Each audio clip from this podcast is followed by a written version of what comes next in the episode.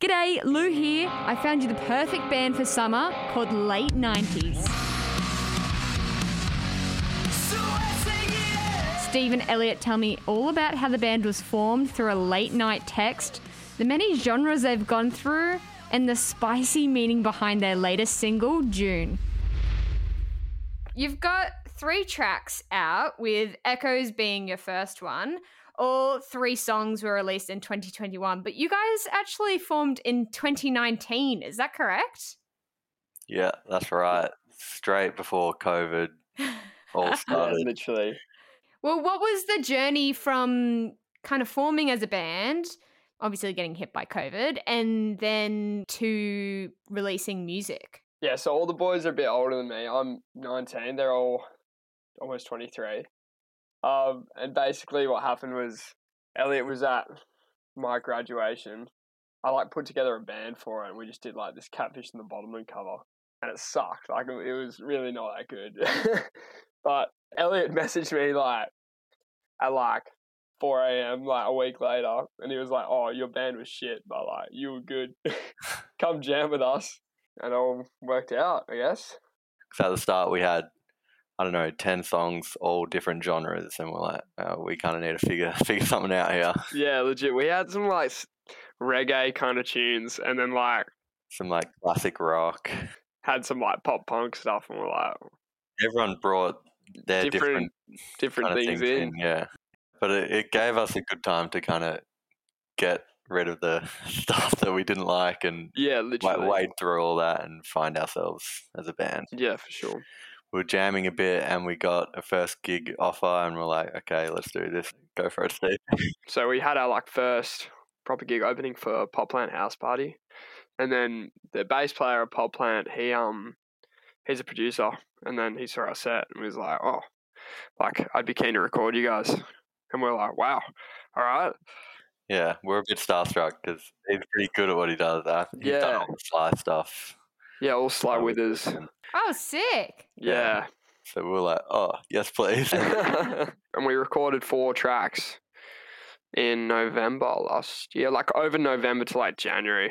You mentioned that Elliot reached out to you. So you guys must have had something happening before Steve joined the band. Is that true? yeah. So me, Zach, and Brody, the other two members, we've been in bands together since forever. And then we're in a band with Seb from Pop Plant House Party. That ended, and we were kind of just stuck doing nothing, stuck without a singer. Me and Zach would catch up every month or so, have a little jam, and just be like, "Ah, we're never going to play a gig again, are we?" And then yeah, I saw Steve, and I was like, okay, I, I'm putting the pieces together in my head. I was like, okay, this can work. And then it wasn't until we had a really big night that we built the courage up to message him. So that's why the message was at like 4 a.m. That's why the message was your shit, come join our band. yeah, literally. Want, yeah. Uh, what were your sounds before Steve joined, and how has he changed things? Oh, he's definitely helped with the songwriting. Me and Zach and Brody were always kind of the back foot a little bit on all the songwriting. So when we tried to do it, there was some shockers. We've just grown together heaps. Yeah, and you've definitely nailed that summer soundtrack uh, feeling, especially with this one.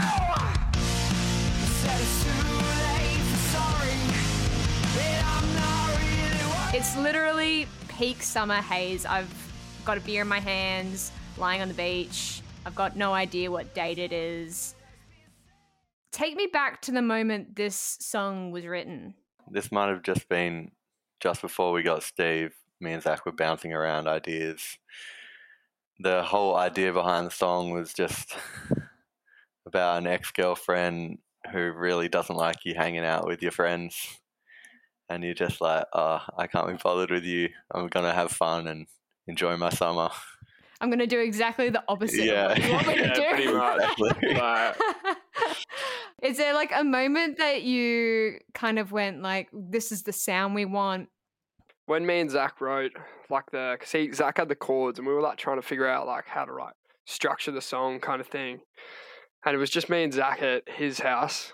And um, Zach started playing like this tiny little lead thing. And then I was like, hang on, play that again. And then we just kind of like figured out together like the melody behind that main riff. And then, yeah, the rest of the song like flowed pretty quickly from there. Like, I'm known for my bizarre connections between songs and artists, and it gives me like punk Weezer uh, Island on the Sun vibes. really? Which is, yeah, super bizarre. I don't know why, but in your next single, it's nice to hear you embrace that punk side even more uh, with June. Yeah, definitely.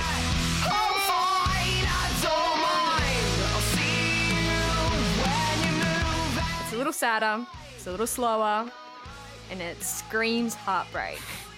What's the significance of June? Oh, here we go.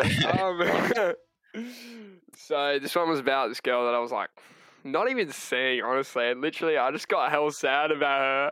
But I like met up with her like once. Me and my mate, we like went down south to watch Spacey and like have a surf trip. So then like had the sickest weekend. Got to see her. Like saw Spacey. It was awesome. Got some good waves. Came back and then like got ghosted. And then I was just like hell cut about it. But I think it was more just like the whole. I associated that whole trip with her. So I'm assuming this surf trip must have happened in the month of June, or that's a hint to her name. Nah, June was just like a hypothetical time in the future when like things would like work out. I was gonna say a bit chilly to be doing Yeah, surfing yeah. in June. Well, I think we went in winter. I think it was like September or something. It's a love song for what could have been, really. Yeah, exactly right. Yeah.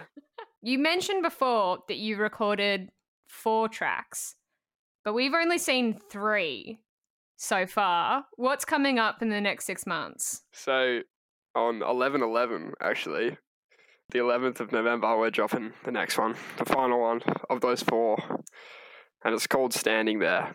Oh, I thought you were going to make like a. It's called Wish because it's on 11 11, you know? Yeah, literally. This one's called this one's called Star Signs. so, Yeah. what are we expecting? Are we seeing a little bit more of this punk side to it, or are we going back to the, the summer haze? No, no, this one's heavier again. So it's kind of going more like Violent Soho kind of territory like that.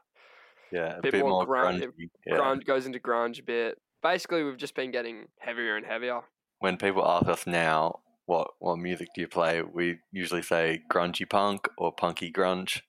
Yeah. So now we're, we're just like we got the punk songs. Now we're going with, with the grunge songs. Yeah. Oh, hell yeah. And are we going to see some shows, maybe a collection of work? Are you recording again soon? Yeah, so we got a, a launch for that uh, for standing there on the 19th November at Amplifier Bar. And then we're hoping to get back in the studio next year um, and record an EP. yeah, we're thinking in Feb. So 2022 release, maybe?